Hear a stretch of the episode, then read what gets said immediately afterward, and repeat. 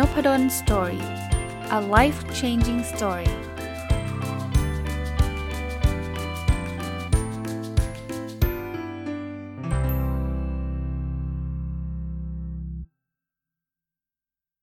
สวัสดีครับ ยินดีต้อนรับเข้าสู่นพดล Story พอดแคสต์นะครับ ก็ใกล้สิ้นปีมากแล้วนะครับ ถ้าเกิดเราฟังตรงวันนะครับ ก็น่าจะเป็นวันที่ 30ธันวานะ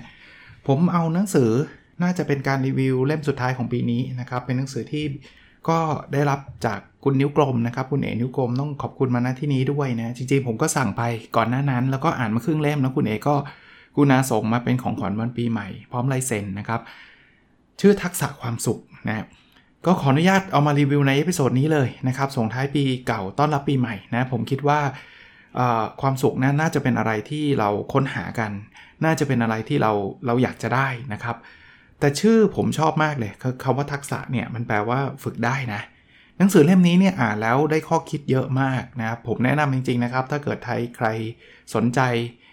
ลองไปหาซื้อได้นะครับ น่าจะมีในร้านหนังสือทั่วไปเลยนะครับ แต่วันนี้ผมคงไม่ได้เอามาลงรายละเอียด ทั้งหมดทุกตอนทุกบทนะ คุณคุณเอ๋หรือคุณนิ้วกลมเนี่ยได้เขียนไว้โหแบบลึกแล้วดีจริง ๆ นะครับ แต่ผมจะเอา บทเรียนหรือสิ่งที่พบในหนังสือเล่มนี้เนี่ยมามาแชร์แล้วก็เอาประสบการณ์ส่วนตัวมาเล่าให้ฟังด้วยนะครับ เริ่มต้นอันแรกเลยครับ ใส่ใจกับความสุขตรงหน้า ใส่ความสุขตรงหน้าลงไปในใจนะผมชอบบทเรียนอันนี้มาก ๆ เหตุผลเพราะอะไรรู้ไหมครับ เพราะว่าเราเนี่ยส่วนใหญ่นะ ถ้าเราจะไปคิดเฉพาะสิ่งที่กำลังจะเกิดขึ้น ส่วนใหญ่จะมีแต่ อาจจะมีอาจจะมีบ้างแหละคิดแล้วมีความสุขก็มีบ้างแหละ แต่บางทีก็เป็นความกังวลนะหรือประเภทที่คิดอยู่แต่แบบอดีตเนาะถ้าถ้าเราทำเช่นนั้น ป่านนี้เราคงเป็นเช่นนี้อะไรเงี้ยซึ่งมันไปเปลี่ยนอะไรไม่ได้เลยนะ มันก็มีแต่ความเสียเสียดเสียดายเสียใจหรืออะไรอย่างเงี้ยบางทีความสุขมันอยู่ข้างหน้าเรานี่แหละครับนะมันอาจจะไม่ใช่เป็นต้องเป็นถ้วยรางวัล ไม่ต้องเป็นรางวัลอะไรที่ยิ่งใหญ่ครับ มันแค่เราได้มีเวลาใช้เวลา ดำเนินชีวิตแบบปกติประจำวันเนี่ยหลาย ๆ ครั้งเนี่ยมันคือความสุขแล้วนะอันนี้ความเห็นของผมด้วยนะครับ ความธรรมดาเนี่ยคือความสุขที่สุดแล้ว แต่เรามักจะไม่รู้จนกระทั่งความธรรมดานั้นหายไป เช่นผมเคยเล่าให้ฟังอยู่เรื่อย ๆ นะครับ เรามีร่างกายสุขภาพแข็งแรง กินข้าวอร่อยแค่นี้แต่วันหนึ่งเนี่ยเกิดท้องเสียแค่ท้องเสียเลยนะ มันไม่ได้มีอะไรมากเนี่ยเชื่อไหมฮะตอนนั้นเนี่ยอาหารเป็นพิษที่ผมเคยเล่าให้ฟัง เมื่ออปลายปีที่แล้วเนาะคือแบบโอ้โห คือแบบ ขอแค่เราไม่ขึ้นไส้ก็ก็ก็ดีใจมากๆแล้วอะแค่นั้นเองนะ เพราะนั้นเนี่ยเราลองใส่ใจกับความสุขตรงหน้าแล้วเอาความสุขนั้นลงไปในใจเราเนะเป็นคนที่มีความสุขง่ายอะ่ะผมเชื่อว่าจะช่วยได้ อันนี้ก็เป็นทักษะอันหนึ่งที่ผมได้รับจากการอ่านหนังสือเล่มนี้นะครับ อีกอันนึงอันนี้เป็นจริง ๆ หนังสือเล่มนี้เนี่ยคุณเอ๋นิ้วกลมเนี่ยได้เคยเนื้อหาส่วนใหญ่มาจาก พอดแคสต์ที่เคยทำกับ The Standard นะครับความสุขโดยสังเกตนะครับไอ้ไอ้ข้อนี้ก็เป็นข้อหนึ่งที่ผมชอบนะคือมันมีงานวิจัยมาเรื่องเกี่ยวกับความเครียดครับเขาบอกความเครียดจริง ๆ ด้วยตัวของมันเองเนี่ยไม่น่ากลัวนะ แต่ความคิดว่าความเครียดน่ากลัวนั่นแหละที่น่ากลัว คืองี้เขาบอกคนเครียดเนี่ยไม่ได้ทำให้สุขภาพแย่นะ อันนี้เป็นงานวิจัยมาเลยนะ แต่คนที่สุขภาพแย่เนี่ยคือคนที่คิดว่าความเครียดเนี่ยมันแย่ งงไหมฮะ คือถ้าเกิดเครียดแต่เรารู้สึกว่าความเครียดไม่ใช่เป็นอะไรที่น่ากลัวนะ ความเครียดมันก็โอเคนะ เราจะไม่เป็นไรครับ หรือเป็นอะไรน้อย ถึงแม้ว่าเราจะเครียดนะ แต่ในในทางกลับกันนะ ถ้าเราเครียดแต่ว่าเรารู้สึกว่าโอ้โหแย่แน่เลย เครียดนี่แบบสุขภาพต้องแย่แน่เลย ความคิดอันอันหลังเนี่ยแหละครับ ก็คือคิดว่าความเครียดมันน่ากลัวเนี่ยมันน่ากลัว ก็คือมันจะอาจจะทำให้เราสุขภาพเราแย่จริงแปลว่าแย่ไม่แย่เนี่ยไม่ได้อยู่ที่ความเครียดครับ แย่ไม่แย่คืออยู่ที่ความเชื่อ ว่าความเครียดมันแย่ เออกลายเป็นแบบนั้นไปนะครับ จริงๆ เป็นอะไรที่เซอร์ไพรส์นะเราคิดว่าเฮ้ยจริงๆอะที่เราทำให้สุขภาพเราแย่เนี่ยเป็นความเครียด ก็เป็นทักษะอีกอันหนึ่งดังนั้นเนี่ยบางทีเราหลบเลี่ยงความเครียดไม่ได้หรอกหัวหน้าสั่งให้ส่งงานวันนี้ มันก็เครียดแล้วล่ะ เราจะไปหลบเลี่ยงยังไงล่ะ ใช่ไหมแต่เครียดไปเถอะ แต่ขอให้เชื่อว่าความเครียดนั้นไม่ได้ทำร้ายอะไรเรา ลองมองในมุมนั้นบ้างนะครับ ผมอาจจะ พูดแล้วก็อย่างที่บอกนะหลายครั้งก็อาจจะบอกว่าพูดง่ายทำยากก็จริงครับ แต่ถ้าเกิดเราเชื่อว่าเอาเครียดก็เครียด แต่ความเครียดมันทำให้เราเก่งขึ้น ความเครียดมันไม่ได้ทำให้สุขภาพเราแย่ลงนะมันจะช่วยเราได้เยอะเลยนะครับอ่าอันถัดมานะครับคุณเอเขียนบอกว่าการหมกตัวอยู่กับตัวเองจึงไม่ใช่วิธีแก้ปัญหาที่ดีคำแนะนำคือให้ลองก้าวออกไปพบเจอผู้คนแล้วปล่อยให้ serendipity ทำงานนะ ผมขอแปลคำว่า serendipity ก่อน คือในหนังสือเนี่ยเขียนไว้นะครับว่า serendipity เนี่ยคล้ายๆเป็นพรมลิขิตนะหรือเป็นโชคชะตาที่จะนำเราไปสู่เรื่องราวดีๆอะงั้นกลับมาที่ประโยคเมื่อกี้นะ หมกตัวอยู่กับตัวเองมันไม่ช่วยอะไรนะครับ เพราะว่ามันก็จะเศร้าอยู่นั่นแหละ สิ่งที่ควรทำคืออะไร ถ้าสมมติเราเศร้าเราเรารู้สึกเฟลรู้สึกแย่เนี่ย ให้ออกไปหาคนอื่นนะครับ พบเจอผู้คน พบไปทำไม เพื่อให้พรมลิขิตมันทำงานเนี่ยพรมลิขิตก็คือ เดี๋ยวเราไปเจอผู้คนแล้วเดี๋ยว เดี๋ยวมันจะมีทางออกเองอะ่ะ เดี๋ยวมันจะหาทางออกได้เองอะ่ะ พอเรามองมุมนี้มันก็ทำให้เรามีความหวังมากขึ้นนะ มีความสุขมากขึ้นนะคืออยู่กับตัวเองเยอะๆมากเข้าเนี่ย มันก็นึกไม่ออกเนี่ยไหนลองไปคุยกับเพื่อนสิไปคุยกับคุณพ่อคุณแม่สิคุยกับสามีภรรยาคุยกับลูกคุยกับใครต่อใครสิแล้วเดี๋ยว serendipity อย่างที่เมื่อกี้เล่าให้ฟังนะผมลิขิตหรือโชคชะตาเนี่ยมันจะช่วยเราเองแหละ เออลองลองลองดูนะครับ มันไม่มีอะไรเสียหายแล้วครับ ถ้าเกิดท่านคิดคนเดียวแล้วคิดไม่ออกจริงก็ลองลองใช้วิธีนี้ดู เราอาจจะทำให้เรามีความสุขได้มากขึ้นก็ได้นะครับ มาดูคำถัดไปนะครับ เป้าหมายของชีวิตจึงไม่ใช่การพยายามไขว่คว้าหาความสุข หากคือการปรับตัวได้เมื่อเป็นทุกข์มากกว่าเอออันนี้เป็นอีกมุมหนึ่งนะคือเราเนี่ยต้องบอกว่าชีวิตมนุษย์เนาะ มันไม่มีหรือมีก็ผมก็ยังไม่เคยเจอก็ไม่รู้แหละ ที่แบบว่าไม่เคยมีความทุกข์เลย ตั้งแต่เกิดมาจนถึงอายุปัจจุบันเนี่ยฉันเจอแต่ความสุขล้วนๆไม่รู้นะ ผมถ้าถ้ามีก็ต้องเป็นคนที่โชคดีมากๆอะ่ะ แต่ว่ามันต้องมีแหละสุขทุกข์แต่ว่าคราวนี้ก็บอกว่าเป้าหมายเราไม่ใช่ว่าฉันต้องสุขร้อยเปอร์เซ็นต์จริง ๆ การพยายามที่จะมีความสุขร้อยเปอร์เซ็นต์เนี่ยส่วนตัวผมเห็นว่ามันคือความทุกข์อย่างหนึ่งเลยนะ เพราะว่าเราจะไม่มีทางมีความสุขได้เลย เพราะมันจะต้องมีทุกข์บ้าง ประโยคนี้มันเลยสอนสอนเราแบบนี้ บอกว่าจริง ๆ เป้าหมายชีวิตเนี่ยคือการปรับตัวได้เมื่อเป็นทุกข์คือคือตอนเป็นสุขไม่มีปัญหาหรอกนะเป็นสุขคุณก็ก็มีความสุขของคุณไป แต่ตอนคุณมีความทุกข์แล้วคุณสามารถปรับตัวให้เข้ากับความทุกข์นั้นได้ ยอมรับความทุกข์นั้นได้อะแค่นั้นคือเป้าหมายชีวิตอันหนึ่งนะเป็นการพลิกมุมคิดนะครับว่าอย่าไปขว่คว้าความสุขร้อยเปอร์เซ็นต์ว่ามันไม่มี สมมุติว่าชีวิตมันมีความสุขเป็นคนโชคดีหน่อยความสุข 80 ความทุกข์20 ไอ้แปดสิก็80อะก็ดีอยู่แล้วไม่ไม่ต้องไปยุ่งอะไรมันไอ้ยีเนี่ยขอให้เราอยู่กับมันได้โดยที่ไม่แย่เกินไปนักอะนี่คือการปรับตัวให้เข้ากับความทุกข์นะก็ก็น่าสนใจครับ อันนี้อีกอันนึงเป็นเรื่องของพรสวรรค์นะคุณเอเขียนบอกว่าพรสวรรค์คือแบบแผนของความคิดหรือพฤติกรรมที่เกิดขึ้นซ้ำๆของเรานั่นเองคำถามคือเราจะใช้สิ่งที่เกิดซ้ำๆมาประยุกต์ให้เกิดประโยชน์กับชีวิตของเราหรือคนอื่นได้อย่างไร ผมชอบนิยามของคำว่าพรสวรรค์แบบนี้เนาะคือคือคนส่วนใหญ่เนี่ยเราคิดว่าพรสวรรค์ตามชื่อคือสวรรค์ที่ได้จากเอ้ยพรที่ได้จากสวรรค์ใช่ไหมคือไม่ต้องทำอะไรอะ่ะเราเก่งเลยนะมันอาจจะเป็นแบบนั้นแต่ว่าลองลองลองดูนิยามอีกทีนะเขาบอกว่าเป็นแบบแผนความคิดหรือพฤติกรรมที่เกิดขึ้นซ้ำๆกับเรา แปลว่ามันเป็นอะไรที่เราทำแล้วมันแบบสบายอกสบายใจทำแล้วง่ายกว่าคนอื่นนะ่ะ นั่นคือพรสวรรค์ของเรา แต่ประเด็นคือมันไม่ใช่แค่นั้นครับ ประเด็นหรือคำถามคือเราจะใช้สิ่งนี้สิ่งนี้ที่เป็นพรสวรรค์สิ่งที่มันเกิดขึ้นซ้ำๆกับเราเนี่ยมาประยุกต์ให้เกิดประโยชน์กับชีวิตของเราหรือคนอื่นอย่างไรมากกว่าผมยกตัวอย่างตัวผมเองนะ ผมก็ไม่ได้บอกว่าผมจะแบบสุดยอดอะไรมากมาย แต่ผมเชื่อว่าทักษะการพูดพอดแคสต์เนี่ย ผมก็ไม่เคยรู้มาก่อนนะว่าผมจะชอบพูดขนาดเนี้ยพูดมัน 900 กว่าตอนแล้วอะ อาจจะเรียกว่าเป็นพรสวรรค์ก็ได้นะ เพราะบางคนเขาก็อยากจัดพอดแคสต์แต่เขาพูด2อสตอนแล้วเขารู้สึกว่ามันไม่ใช่ เหมือนเหมือนผมไปทำอย่างอื่น ผมก็อาจจะไม่ใช่อะนะแต่ว่าพอดแคสต์มันใช่จริง ๆอะถ้าด้วยด้วยนิยามนี้มันคือพฤติกรรมที่เกิดขึ้นซ้ำๆกับตัวผมเนี่ยอย่างน้อยๆก็ 3 ปีแล้วอะ่ะ900 กว่าตอนทุกวันเนี่ยคำถามคือผมจะใช้พฤติกรรมนี้เป็นประโยชน์กับตัวแล้วสังคมยังไง พอผมได้จัดพอดแคสต์เนี่ยผมเห็นได้ชัดเลย ผมก็มีความสุข คนอื่นที่ได้ฟัง จากที่ได้รับ feedback มาส่วนใหญ่ก็แล้วกันนะ ก็มีความสุข เพราะว่าถ้าเขาไม่มีความสุขเขาก็คงไม่ได้ฟังช่องนี้แล้วแหละเขาฟังอยู่ทีสองทีเขาก็เบื่อเขาก็ย้ายไปก็ก็คงมีแหละ แต่ผมไม่ทราบถูกไหมแต่คนที่ยังอยู่กับผมอยู่ แล้วนับวันก็ดูเหมือนจะเพิ่มขึ้นเรื่อยๆนะดูจากจำนวน Subscribe ดูจากจำนวนดาวน์โหลดอะไรต่างๆเนี่ยก็แปลว่า ผมได้ใช้พรสวรรค์อันเนี้ยความสามารถอันเนี้ยเป็นประโยชน์กับตัวผมเอง เป็นประโยชน์กับคนอื่นด้วยนะครับ ก็ เราลองหาดูนะครับไม่จำเป็นต้องเป็นพอดแคสต์เป็นอะไรก็ได้ บางคนก็มีพรสวรรค์ในการเขียน เขียนแล้วก็ได้เขียนอีกเขียนแล้วเขียนอีก เวลาเราบอกว่าเรามีพรสวรรค์มันไม่ได้แปลว่าเราเก่งเรื่องนั้น แบบเป็นอันดับหนึ่งของประเทศนะ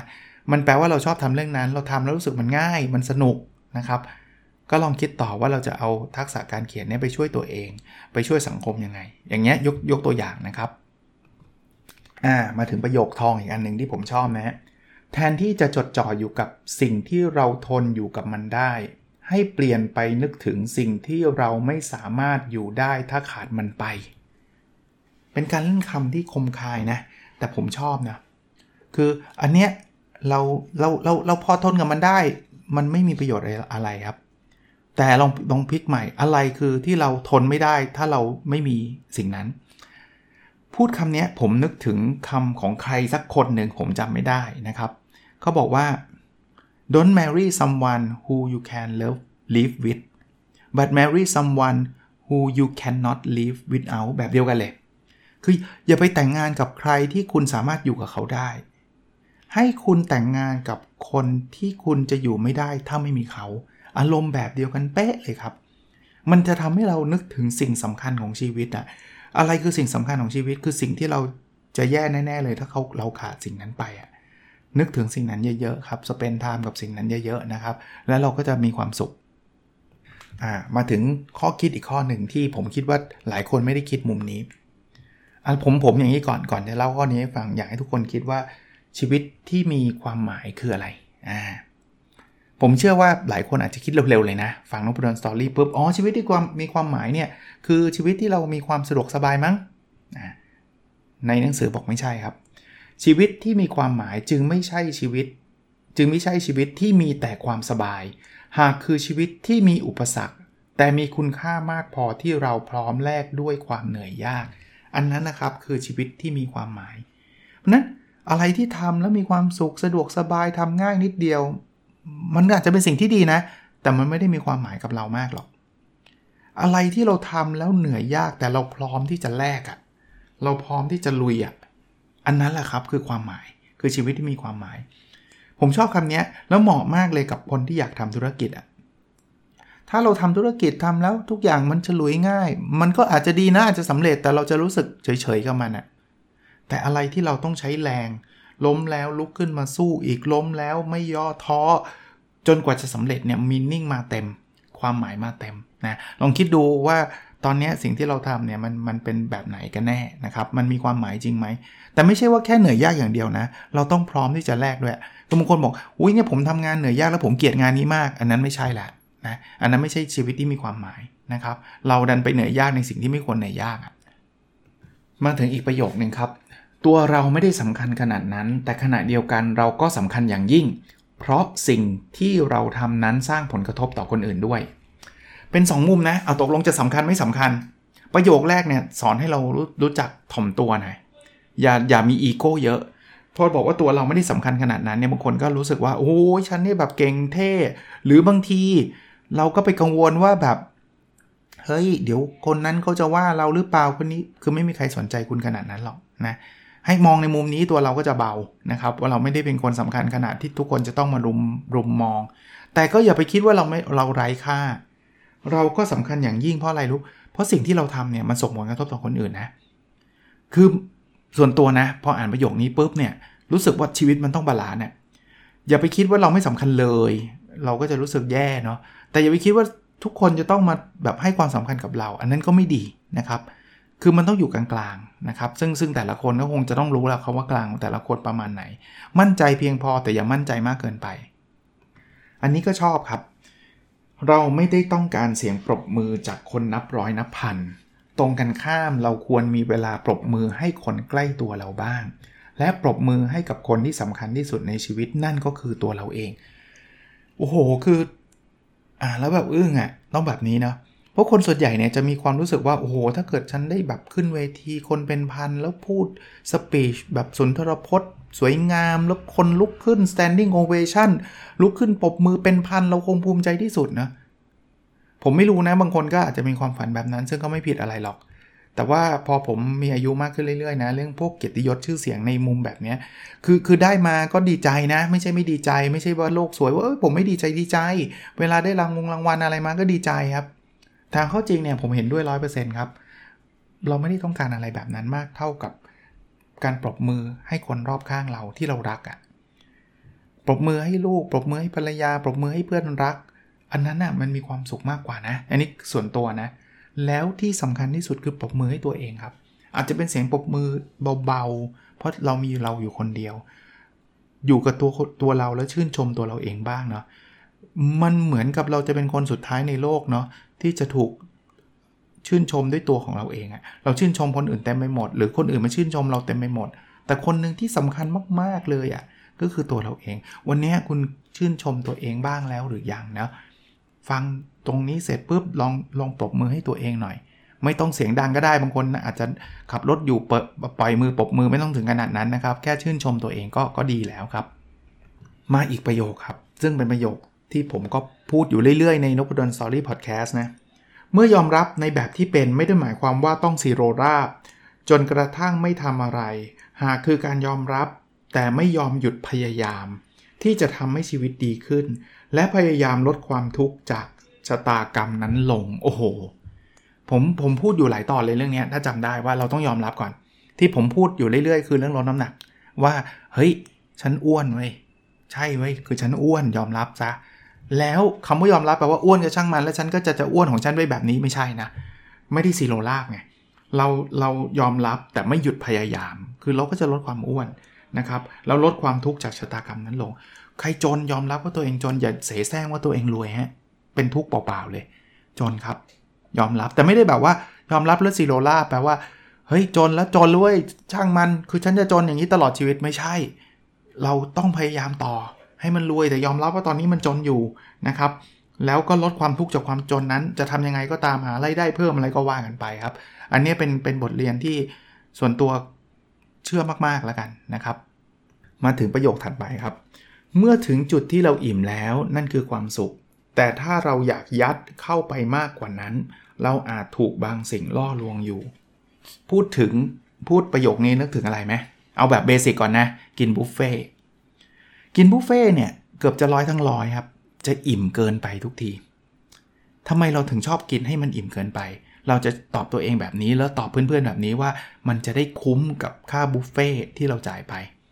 สมมุติว่าหัวละ 500เนี่ยจริงๆเรากินสักเอาเอาหน่วยแล้วกันเป็นว่าสมมติกินสักชั่วโมงหนึ่งแล้วเราอิ่มแล้วละ่ะ อิ่มแล้วละ่ะ แต่เราไม่เลิกนะเพราะเรารู้สึกว่าเฮ้ยมันยังไม่คุ้ม 500 เลย ฉันเลยต้องยัดเข้าไปไง คุณนิ้วกลมใช้คำว่ายัดเนี่ยถูกเลยยัดเข้าไป ถามว่ายัดเข้าไปเนี่ยมันคุ้ม 500ไหมมงคลคุ้มเสียจานได้กุ้งเนื้อเนื้อเลยแต่ไม่หมดเลยได้กุ้ง 20 ตัวเลยคุ้มแน่นอน ถ้าดูราคากุ้ง แต่ผมถามว่าเอาจริง ๆ แล้วเราไปกินเพื่ออะไรครับ เราไปกินเพื่อที่จะจะทำให้ร้านเขาเจ๊งเหรอก็ไม่ใช่ถูกปะเราจะกินเพื่อทำให้เรามีความสุขไม่ใช่หรอเพราะฉะนั้นเนี่ยถ้าเกิดกินชั่วโมงหนึ่งแล้วมันอิ่มพอดีพอดีเนี่ยมันมีความสุขสูงสุดแล้วปะ ไอ้กุ้งตัวที่ 15ถึง20 เนี่ย มันเป็นตัวที่ทำให้เกิดความทุกข์นะกระอักกระอ่วนขึ้นไส้เลยนะ เดินไม่ไหวเลยนะ เข็มขัดแบบรัดรัดรัดพุงเลยนะ นั่นคือความสุขจริงเหรอ คุณจ่าย 500 เท่ากันนะ แทนที่จะจ่าย 500 แล้วกินอิ่มสบายๆออกไปเฮฮากับจ่าย500 500 แล้วออกไปแบบเกือบจะอาเจียนอะ่ะแต่คนเราเป็นแบบนั้นจริงนะ คราวนี้เมตาฟอร์เนี้ยมันไม่ใช่เฉพาะเรื่องอาหารครับ มันทุกเรื่องเลยครับ บางทีเนี่ย เอาเรื่องเงินก็ได้ ลองลองคิดดูนะ เราเราผมไม่ได้บอกเงินไม่สำคัญ มันเหมือนอาหารนะ่ะบางคนบอกงั้นไม่ต้องกินหรอไม่ใช่ ไม่ต้องกินก็ก็ทุกก็ก็หิวมากไม่ไม่ใช่เราให้กิน แต่กินพออิ่ม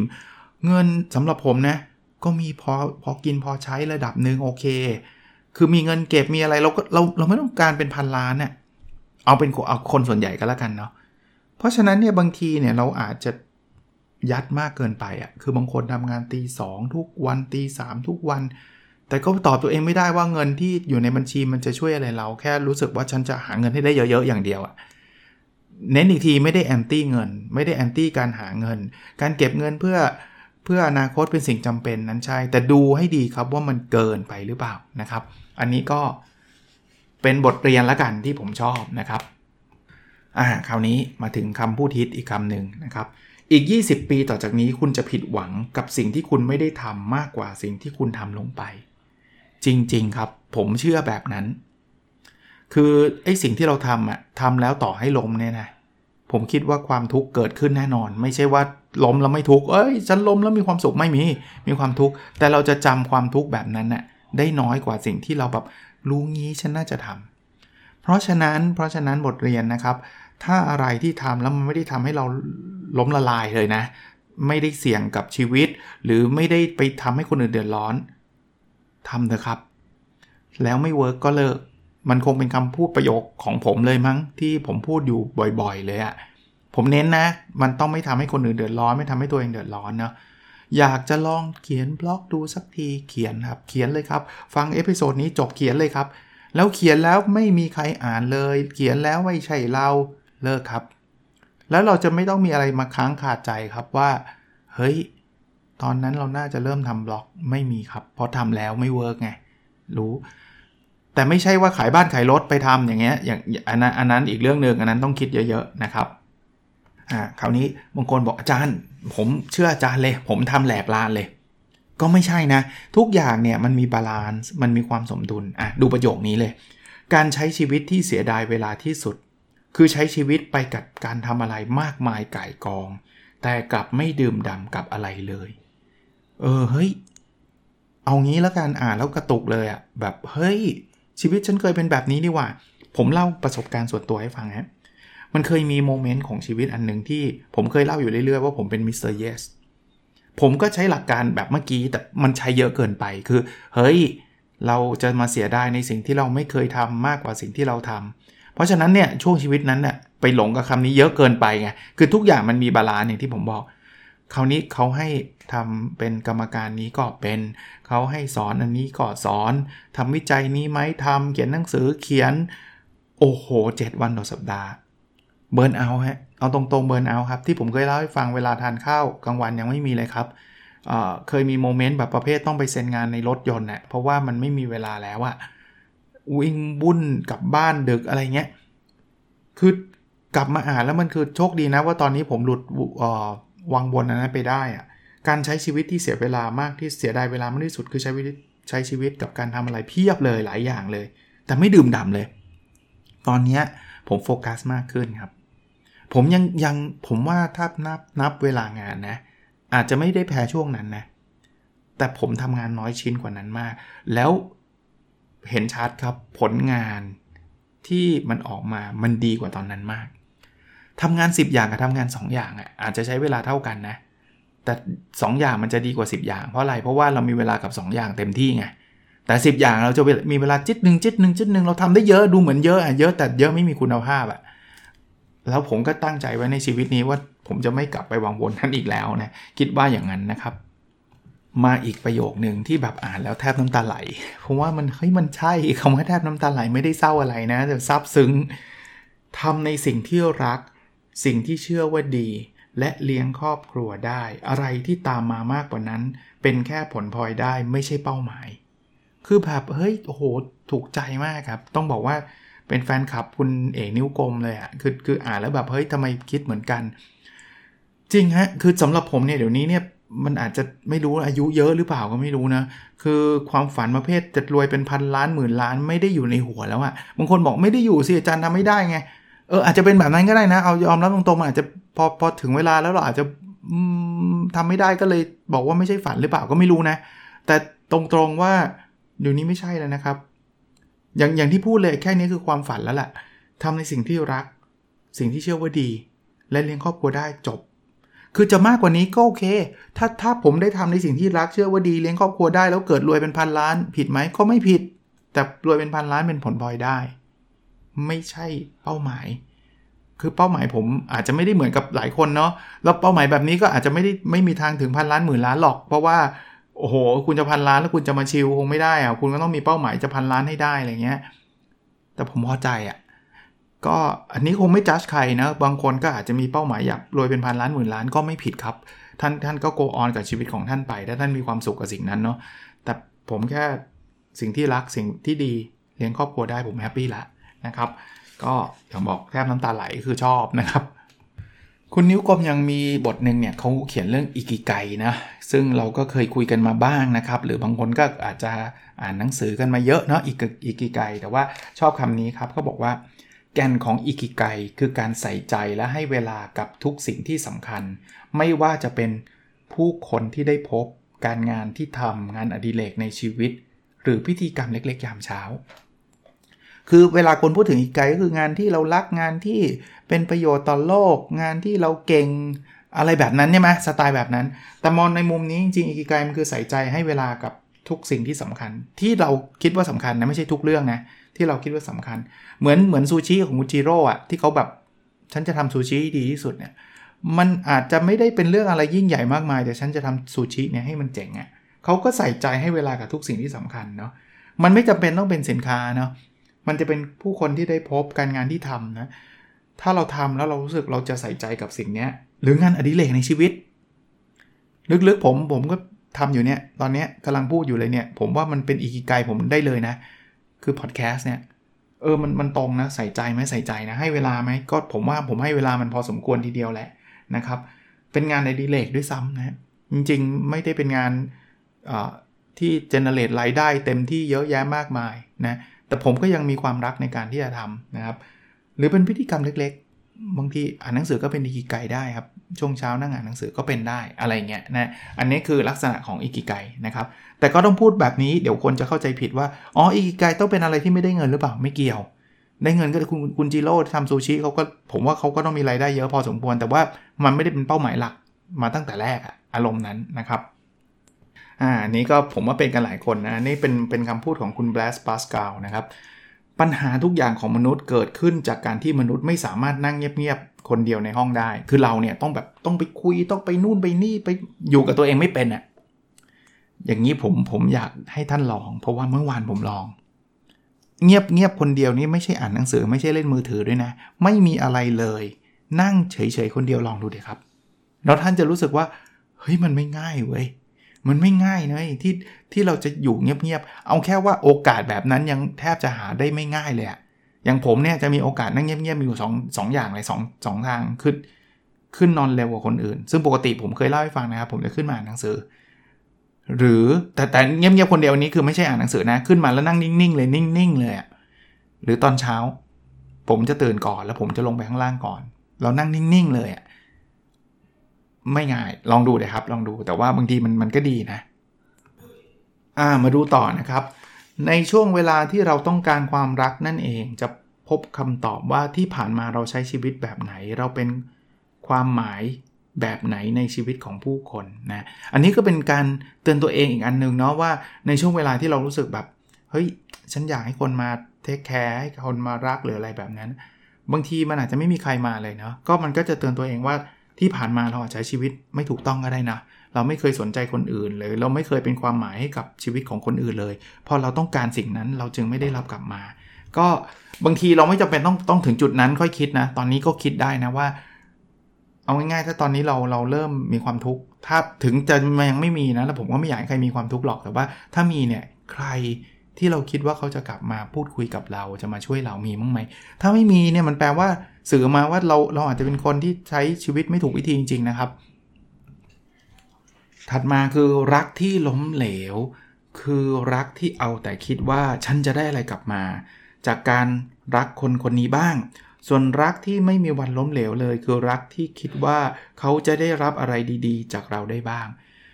จริงมาอย่างยิ่งครับเห็นด้วยร้อยเปอร์เซ็นต์คือถ้าเกิดเราแต่คิดว่าเฮ้ยฉันรักคนนี้เนี่ยฉันจะได้อะไรกลับมาเนี่ยมันไม่ใช่ความรักด้วยซ้ำเนาะแต่รักที่มันไม่มีทางล้มเหลวเลยเนี่ยคือเขาจะได้รับอะไรดีๆ จากเราเนะ คือถ้าเราคิดแบบนี้เราเป็นผู้ให้อะ่ะ พอเราเป็นผู้ให้เนี่ยมันไม่มีล้มเหลวหรอก ถึงแม้ว่าเขาจะไม่รักเรากลับก็ไม่ล้มเหลวเพราะเราได้ให้แล้ว แต่ถ้าเกิดเราเป็นผู้รับเนี่ยเราจะรู้สึกล้มเหลว ถ้าเขาไม่ได้รักเรากลับถูกปะอารมณ์แบบนี้นะครับอะมาดูอันถัดมาครับ ยิ่งคาดหวังว่าความรักจะสวยงามมากเท่าไหร่ เรายิ่งมีโอกาสเจ็บปวดจากภาพฝันมากขึ้นเท่านั้น อันนี้ก็จริงนะ คือถ้าเราแบบโหแบบรักโรแมนติกสวยงาม เราจะต้องนั่งริมชายหาดนั่งอะไรล่ะ มองตากันตลอดเวลาคือคือคือมันก็ไม่ผิดหรอกคาดหวังแบบนั้น ถ้าเกิดเราคาดแต่เราจะถ้าเราคาดหวังแบบนั้นตลอดเวลา มันมีโอกาสเจ็บปวดอยู่แล้ว แค่เขาไม่ยอมไปเที่ยวกับเรา เราก็รู้สึกเศร้าจังเลยอะไรเงี้ยผมว่าคือฝันได้นะ แต่อย่าให้มันเยอะไปนะครับ อยู่กับความจริงด้วยนะครับ อารมณ์หนึ่ง อาจจะไม่ถูกใจวัยรุ่นนะ วัยรุ่นก็อาจจะบอกว่าทำไมผมจะฝันแบบนี้มีอะไรไหมก็ไม่เป็นไรครับ ก็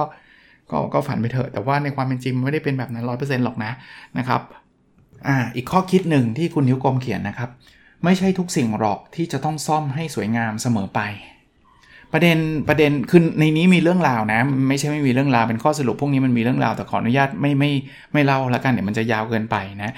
แต่บางทีเนี่ยเราต้องอยู่กับความไม่ perfect ได้บ้างนะมันไม่ต้องซ่อม ให้มัน perfect ทุกเรื่อง บางทีคู่ชีวิตเราอาจจะทำอะไรที่เราไม่ถูกใจก็ไม่ต้องไปซ่อมเขา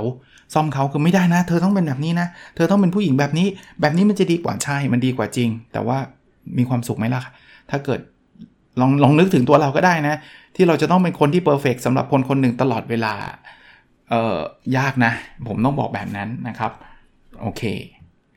อีกอันนึงนะครับ เราสามารถเป็นปัจจัยที่ทำให้คนอื่นประสบความสำเร็จหรือมีชีวิตที่ดีขึ้นได้ อันนี้มองในมุมว่าถ้าอยากมีความสุขลองช่วยเหลือคนอื่นนะครับ เพราะว่าไม่มากก็น้อยนะอย่าไปดูถูกความสามารถหรือดูถูกชีวิตของตัวเราเองนะ เราเนี่ยช่วยให้คนอื่นประสบความสำเร็จได้แน่ ๆ เราเนี่ยช่วยให้คนอื่นมีชีวิตดีขึ้นได้แน่ ๆ แล้วบางทีมันได้แบบที่เราไม่ได้คิดหรือคาดไว้ด้วยนะ ผมมีหลายครั้ง ที่มีคนฟังพอดแคสต์แล้วก็ส่ง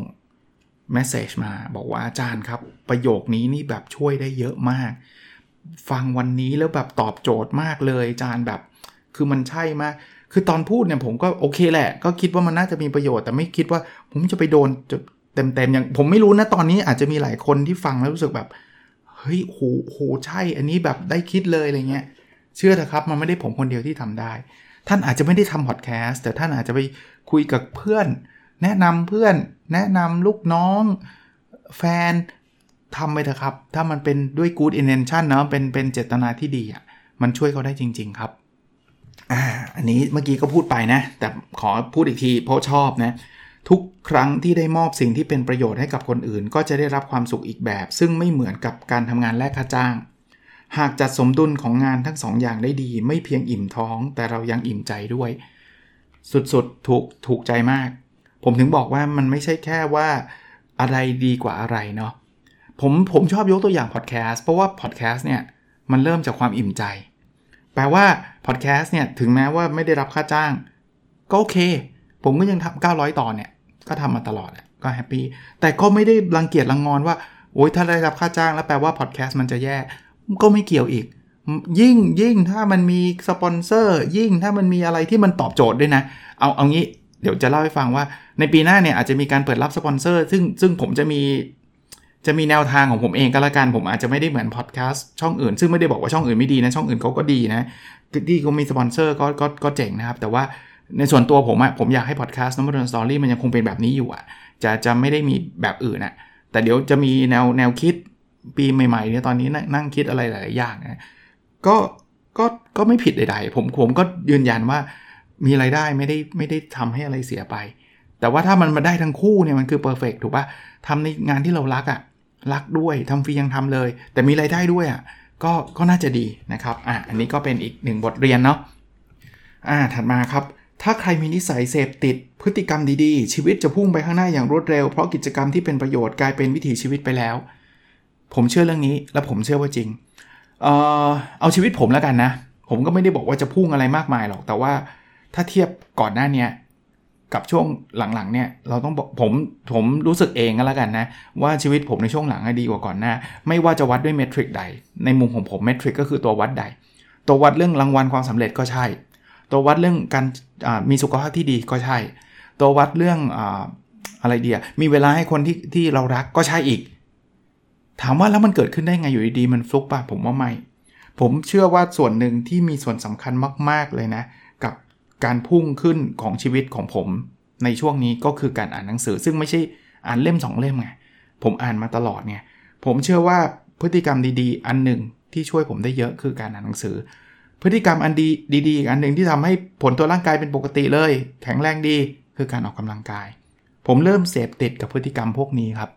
แล้วไม่ใช่เพิ่งเสพติดเสพติดมานานพอสมควรแล้วนะเพราะนั้นเริ่มต้นพฤติกรรมอะไรก็ได้ที่ท่านผมรู้ว่าทุกคนรู้ว่าพฤติกรรมดีๆ มันมีอะไรบ้าง เลือกสักพฤติกรรมหนึ่งก่อนก็ได้นะที่มันตอบโจทย์เรา เราเรื่องสุขภาพไม่ดีใช่ไหมเอาพฤติกรรมออกกำลังกาย ลดกินของที่เป็นจังฟู้ดผมรู้ว่าไม่ง่าย แต่ว่าเริ่มฮะแล้วพอมันมันเสพติดเมื่อไหร่นะแบบโอ้โหชอบออกกำลังกายว่ะเดี๋ยวพึ่เดี๋ยวเดี๋ยวสุขภาพมันจะดีเองนะครับ วันนี้อาจจะยาวซะหน่อยนะครับ แต่ผมอยากผมชอบจริงๆนะ เล่มนี้อยากให้ครบถ้วนนะ ถัดไปครับ เรามีของมีค่าเหล่านี้อยู่ตลอดเวลาแต่กลับรู้สึกหิวโหยไขว่คว้า ในสิ่งที่ไม่มี เพราะไม่เคยรับรู้ถึงของขวัญที่มีอยู่รอบตัว จริงครับ มนุษย์เนี่ยอาจจะเป็นสิ่งมีชีวิตที่มีความแปลกประหลาดนะเราไปหลาย ๆ ครั้งเราไปแวลูสิ่งที่เราไม่มีไม่เห็นเนะเราไปแวลูแบบบ้านหลังใหญ่ๆรถหรูๆ มากกว่าบ้านที่เราอยู่ รถที่เราขับ บางทีต้องกลับมานั่งคิดเนาะว่าเราอาจจะไม่จำเป็นต้องมีบ้านที่ใหญ่โตขนาดนั้น เราอาจจะไม่จำเป็นต้องมีรถขนาดแบบคันละสิบล้านอะไรเงี้ย แค่นี้เราก็มีความสุขได้แล้วนะ มันเป็นการหาความสุขที่เกิดขึ้นได้อัตโนมัติเลยแหละ ถ้าเราทำเปลี่ยนความคิดแบบนี้ได้นะ ผมไม่ได้บอกให้เราเลิกทะเยอทะยานนะครับ แต่เราต้อง balance ทำให้มันสมดุล อ่ามาถึงเรื่องหนึ่งซึ่งมันเป็นตัวสร้างความทุกข์ให้กับหลายคนเลยนะ ความอิจฉาครับมาดูคำคำพูดคำนี้นะความอิจฉาทำลายสันติในใจ ซึ่งเป็นสิ่งที่มีค่ายิ่งในชีวิตของเรา ชีวิตจะมีหรือไม่มีอะไรยังไม่สำคัญมากกว่า มากเท่ากับว่าความสุขสงบในจิตใจหรือเปล่า มีความสุขสงบในจิตใจหรือเปล่า คืองี้บางคนเนี่ยที่ไม่มีความสุขไม่ใช่ว่าตัวเองไม่มีนะ ตัวเองมีแต่มีไม่เท่าคนอื่น มันทำลายสันติในจิตใจชอบคำนี้นะคือเวลาเราอิจฉาใครเราจะทนไม่ได้หุ้ยทำไมแบบเพื่อนมันมีเงินเดือนเยอะกว่าเราอะทั้งนั้นนี่จริงเงินเดือนเราแสนหนึ่งเนี้ย เพื่อนมันได้สองแสนเว้ย เฮ้ยแบบร้อนลนเลย ทั้งนั้นนี่แสนหนึ่งแล้วก็ใช้ชีวิตอยู่อย่างสบาย เลี้ยงดูลูก เลี้ยงดูพ่อแม่ได้โอเคแล้วอย่างเงี้ย แต่กลับไม่มีความสุขเลย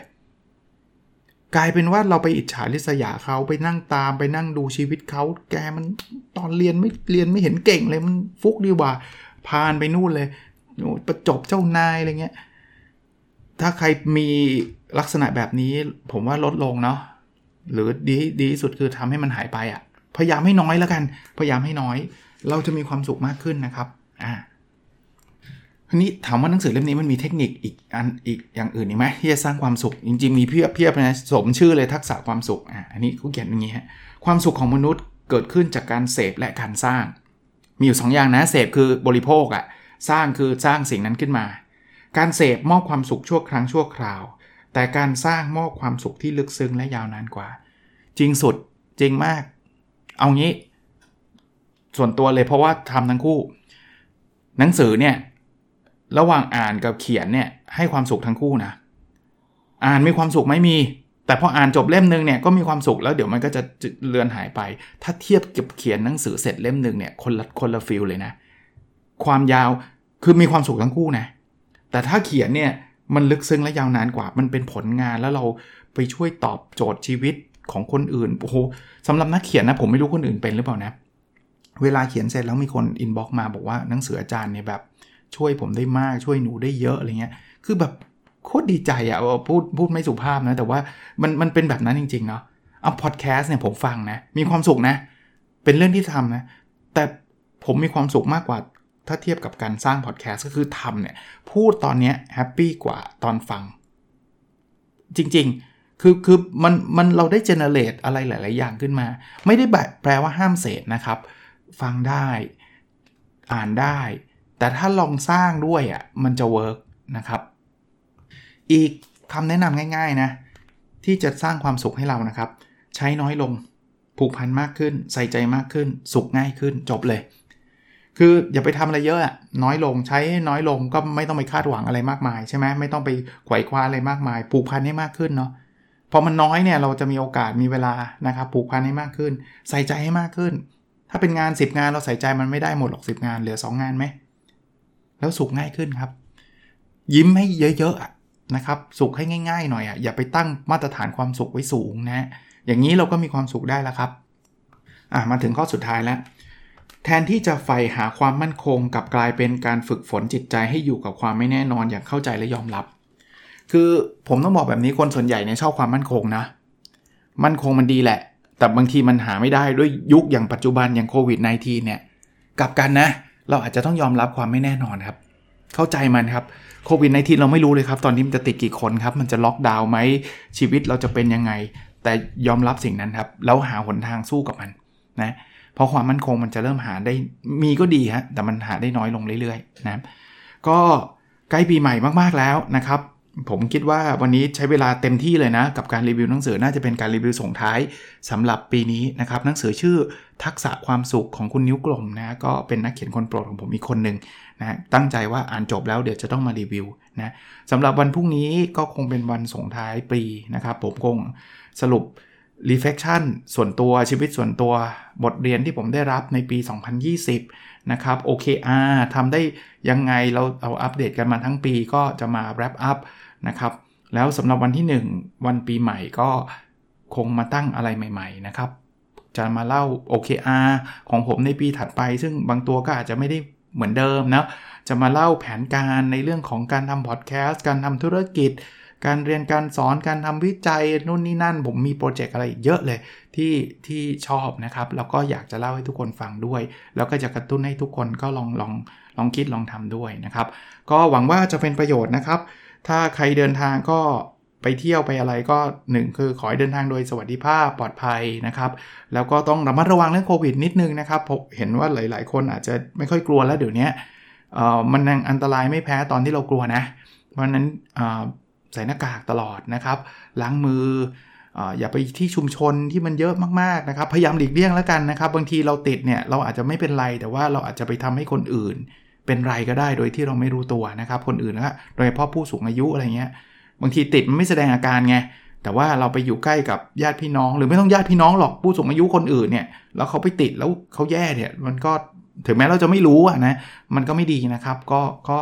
ระมัดระวังกันนะครับขอให้ทุกคนมีสุขภาพแข็งแรงนะครับ แล้วเราพบกันในสดถัดไปนะครับ สวัสดีครับ